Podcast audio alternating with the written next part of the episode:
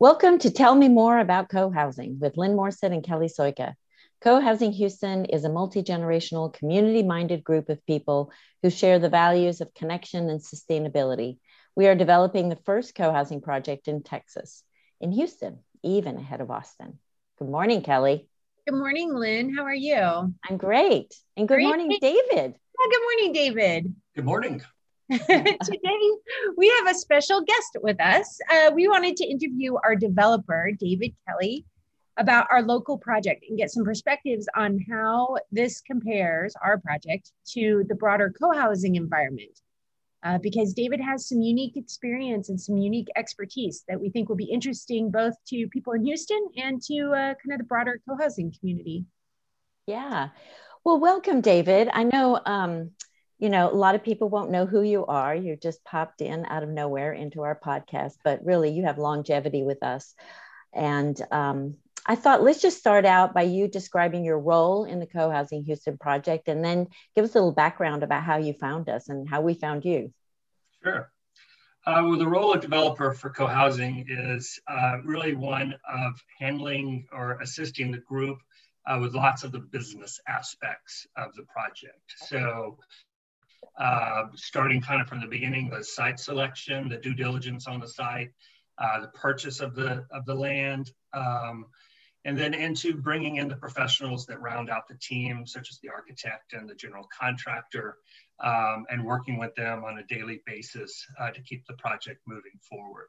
Mm-hmm. Uh, and then also communicating back with the group on the progress of things and then handling you know some of the business aspects such as the bookkeeping and, and those types of mundane tasks that still need to take place. the important mundane tasks. yeah.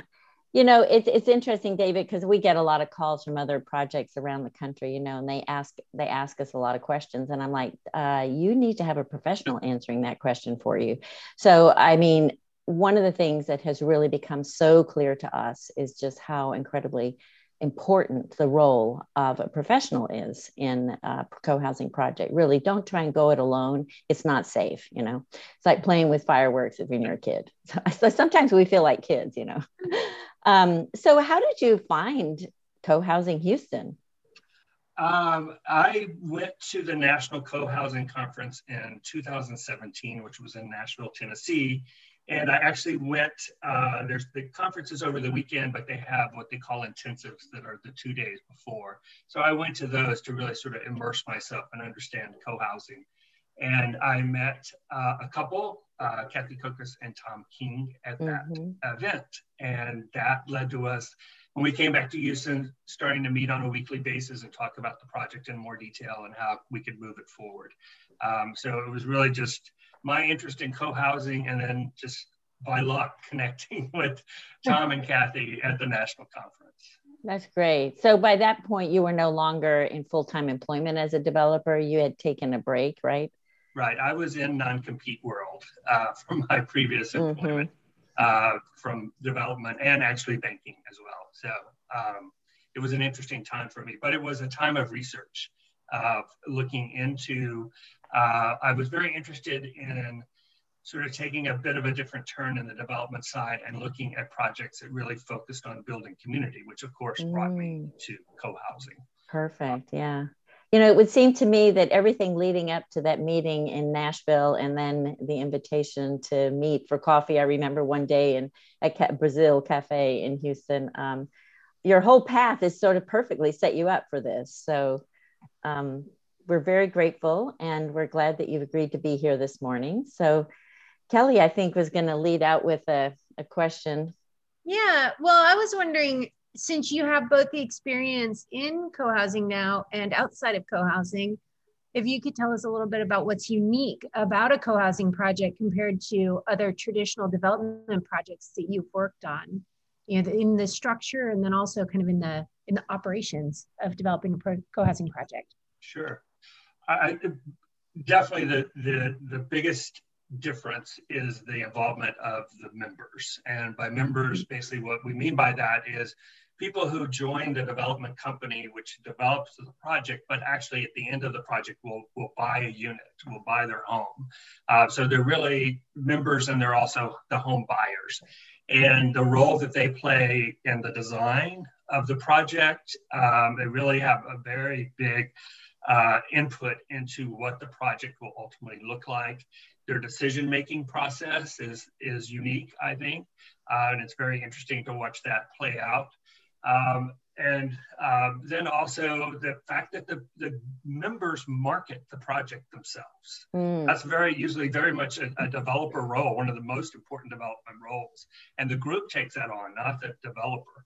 Mm. Um, and so I, I, think that's that is a pretty amazing thing in itself uh, to watch the group take that responsibility on because like we say, we're going to be the homeowner. So you're very, the members are very interested in who the other members are because they're going to be their neighbors. Yeah. You're going to yeah.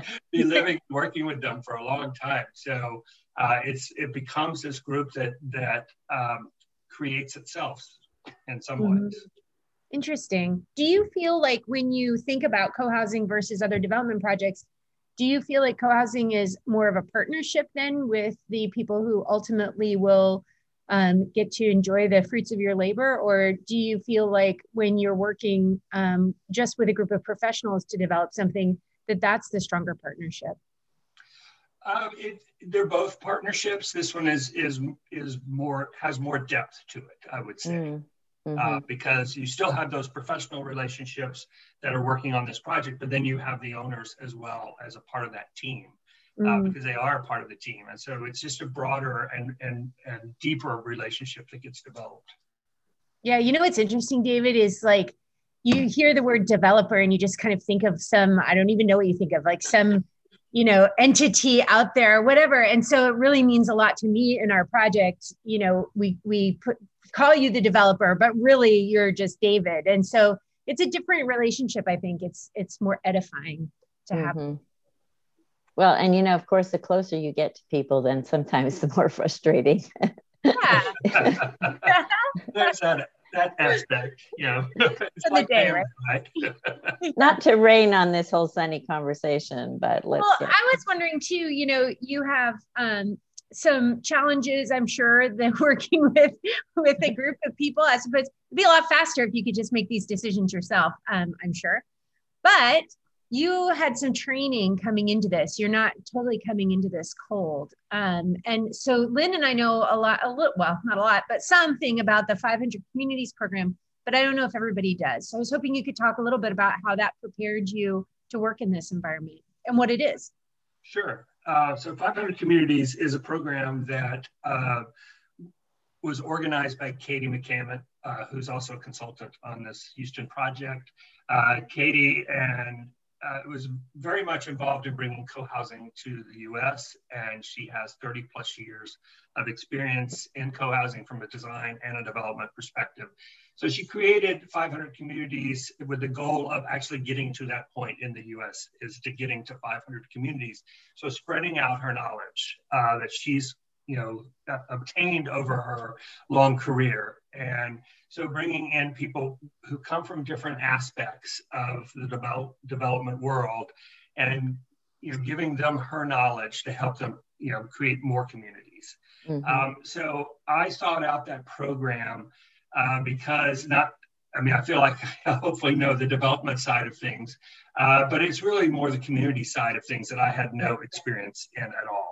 And so that's what really I went into that program trying to get is you know, one, a better understanding of co-housing in general, but also how do you work with the community? How do you mm-hmm. actually make this happen from beginning to end uh, with a group of people who have little to no experience in development uh, yeah. uh, and help them manage their own development company and project? Mm-hmm. Um, so that's what I really focused on in the in the 12 month period. Um, and you meet on a monthly basis and you have homework and um, you get together a couple times, but most of it uh, even before COVID, there was Zoom, and we spent a lot of time on Zoom together. So you also develop those relationships.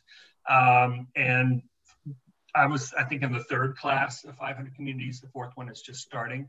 Um, so you get to know the people in the prior classes as well. So you really create this network of mm-hmm. people involved in co-housing. So I can easily pick up the phone and call and find out what's happening on a project in Oregon or Washington or Montana or Massachusetts or Colorado, um, and really trade information uh, as well. So and then that very, actually very co-housing of you, David. that sounds very co-housing. yeah. So that involvement actually got me invited to be on the uh, advisory board for the National Association, which has been very interesting as well. Excellent. So, David, is that um, is that something that you would also, you know, classify as being different from other development projects? Having this kind of national network of people, is that unique to belonging to this co-housing world? It is uh, because uh, I think the group is is not competitive in the least bit. It's mm. very much a sharing group, sharing of best practices and ideas and information. Um, and particularly as we moved through trying to keep projects going during COVID, it was very helpful mm. to have that uh, group in place mm. Uh, because you know, as we know, we we all went online, right? We stopped meeting in person and, and doing a design process online uh, as you both know, is very yes. challenging. Yes. Can you believe we got there? Well, let's let's so so we talked about all the things that that are unique about co-housing, but we're curious if you could um, maybe highlight some things that are actually the same as other development projects and where your expertise really comes in in strength and spades. Well, actually, most of it is exactly the same. Uh, you still, you know, need to develop a concept and an idea and have a strategy and a timeline to get there, and what are the resources that you need um, to succeed, um, and then the the day-to-day execution of that.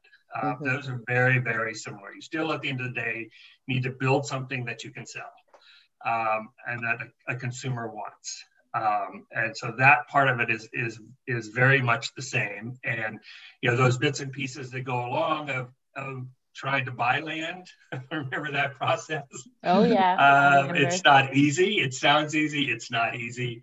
Uh, and then doing the design process, you know, getting architects on board, getting a general contractor on board, all those things are, are very similar. Um, we just have a little bit of a different set of players. Right, yeah. right. Well, one of the things that I'm wondering about, and I know I come from a project world, my professional background uh, is IT, but every single IT project I worked on, no matter what industry I was in, um, we come up with an estimate and then we go and get the um, funder to sign off on okay we want to spend you know 18 million dollars on this project and they always always i mean in 40 years never did it go otherwise they go too expensive go back cut costs so I just wonder if that's sort of a theme in the development world, regardless of the economic cycle. Oh, a- absolutely, absolutely. Every, every project, you know, has multiple times when you revisit the budget and say, mm-hmm. how can we how can we bring this down? Mm-hmm. Uh, because there, the other side of it, and almost every project, there's there's budget creep, right? It keeps going mm-hmm. up and up. Right. And you add this and you add that, and you you six months later you look back and go, oh, we, we need to revisit this. Uh, this has gotten out of kilter. Um, and so that's that is absolutely the same in this project. You always in every project will have multiple times where you value engineer okay. and go back and try and, and get some savings out of the budget. Um, and and rethink what your decisions were, right? You may have a different set of information that you had nine months ago, mm-hmm. and you would you can go back and rethink something. Um, Speaking of a different set of information. okay, let's talk about drum roll. Yeah, yeah there was the development world and then there is the development world. So can you talk to us a little bit about what's going on in 2021 that's unique? What that makes this value engineering different than all other value engineering that's come before? Yeah, uh, well, I mean, we have had a major disruption in, in two important pieces of the development world. One is the supply chain, uh, and two is the labor force. And those are different things. Labor force is, is a little more local, supply chain is very international. Um, and so it's hard to look forward on what's going to happen with the supply chain. What we do know is we've had a major disruption to our materials that are either unavailable or have tripled or quadrupled in price. Um, and so it we were tracking very well on our budget uh, as long as this project has gone on until we got into this year and then we saw what was happening in mm. um, construction prices yeah. Um, and it's still a bit of an unknown uh, even though we have some information um, it's it's going to continue to change hopefully it changes in our direction um, as hopefully, hopefully we see you know these supply chain disruptions start to work their way through. Mm-hmm. Uh, but that can take some time, and because it's international on the material side, um, we have less information. It's yeah. less of a crystal ball that we can foresee when things will change. Mm-hmm. So if that's playing out for the vendors and the subs, and then rolls up to the general contractor, and we can't get stable pricing on things, um, how I mean, if it's happening to us, it's got to be happening to everyone else. How I know that you have had conversations with other communities about how this is impacting their projects. Can you tell us a little bit about how how is everybody else faring? Yeah, they're they're having the same challenges that we're having, you know, here in Houston on the project. Um, so they're having to make some some cost saving decisions, and they're having to make some decisions potentially about raising prices as well. Mm. So that seems to be the how it's two levers that are being used to reduce cost as much as you can, and what you can't, then you have to raise your prices. And so we are seeing other projects continue to move forward. Uh, there's a project in Oregon that apparently is about to break ground. Uh, and they had a just like we are having they had a, an increase in prices that they didn't expect the cost of construction mm-hmm. uh, we're seeing uh, projects in washington and california also continue to move forward mm-hmm. um, and so there's a little bit of a time when the groups and the members are dealing with the the news of the increase in construction costs. It takes a little time to work through that, but then they seem to be able to bounce back and grow mm-hmm. and continue on. So uh, mm-hmm. financing is still available. Um, so projects are still happening. And David, do you feel like the co-housing model is maybe a little bit, I don't know, beneficial at this stage of the game because there are already buyers involved as opposed to a developer who doesn't yet have any buyers and is trying to get a project built in this environment? It's yes, Kelly, that it's very helpful, uh, particularly as it relates to financing. To have the commitment of buyers mm-hmm. um, in this environment is re- very helpful in getting the bank financing. Absolutely. Mm. Interesting. You know, I'm just curious from a community side, you know, when, when you're talking with your uh, your peer group that you described, your national network, how how and I mean it's a hard it's kind of a weird question for us to be asking how are we doing you know like what is our you know how are we co-housing houston as a Time community david how are we doing yeah. Yeah. i will say uh, in particular what's really stood out to me is the ability of the group to understand the dynamics and mm. not uh, we have not needed to spend much time talking about you know what are the factors causing this because the group seems to be able to really grasp that pretty quickly and, and get a full understanding of the environment that we're in. So we're not spinning around, oh, what do we do about this? We're, I mean, we are doing something about it, but mm-hmm. we're not spending, you know, meeting and after meeting talking about the, the factors. We're spending time talking about what are we going to do about it? Gotcha. Uh, what can we change to make this work? Um, mm-hmm. And so I think the group has done an amazing job at that. Uh, and that's incredibly helpful. I mean, that's going to shave months off this process otherwise we could have spent, you know, doing nothing uh, other than talking about it. Yeah. Interesting. So very sort of solutions, or I, I would say that about this team. We are, you know, people just want to do stuff, get get moving. So that's good. Good to have that reflected back. Um, well, is there, you know, sort of parting words in the area? We're looking for a little, you know, message of hope and optimism. And you know i've heard you say sometimes in our small coordinating team like we're going to get there we're going to get there. Can you say a little bit about that and maybe um, articulate what it is that makes you say these things? Sure. Yeah i think one thing that i've seen from project after project is there's always a potential for a project to stall and just sort of fade away and and every project has that opportunity multiple times And you think about this project, you know, it took us a while to get land. Mm-hmm. Then we got actually outbid on the piece of property we wanted uh, at first, right? Remember there was like a week period yeah. that was it was going to somebody else, and we are going to have to start over. Mm-hmm. And you know, trying to do the design process online. There have been so many chances for this project to just stall, and it never has. Mm. So I think there's a real determination of the members of this group, and and that that's sort of goes along to the conversation we were just having about, um, you know, having buyers really helps this project at this stage in this economy and environment, and it's those those members who have kept this project going. Mm. And and the, the pro team, the professional team, is very committed to mm-hmm. this project. So I think with everyone's determination to make it happen, it will happen. Ah, well, I like that message for a Monday morning. That's better than my first cup of coffee. Certainly on the marketing team, we needed that little shot in the arm.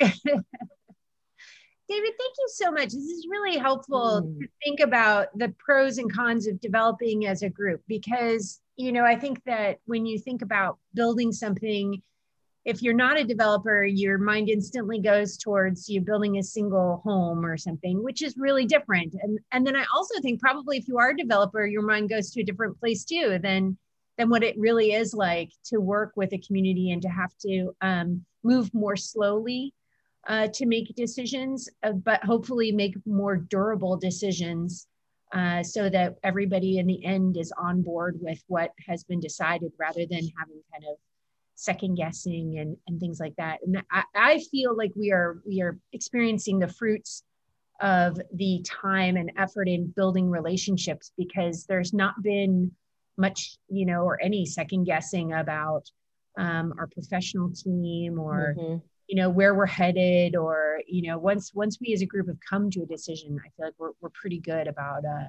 about holding that. Yeah so, yeah.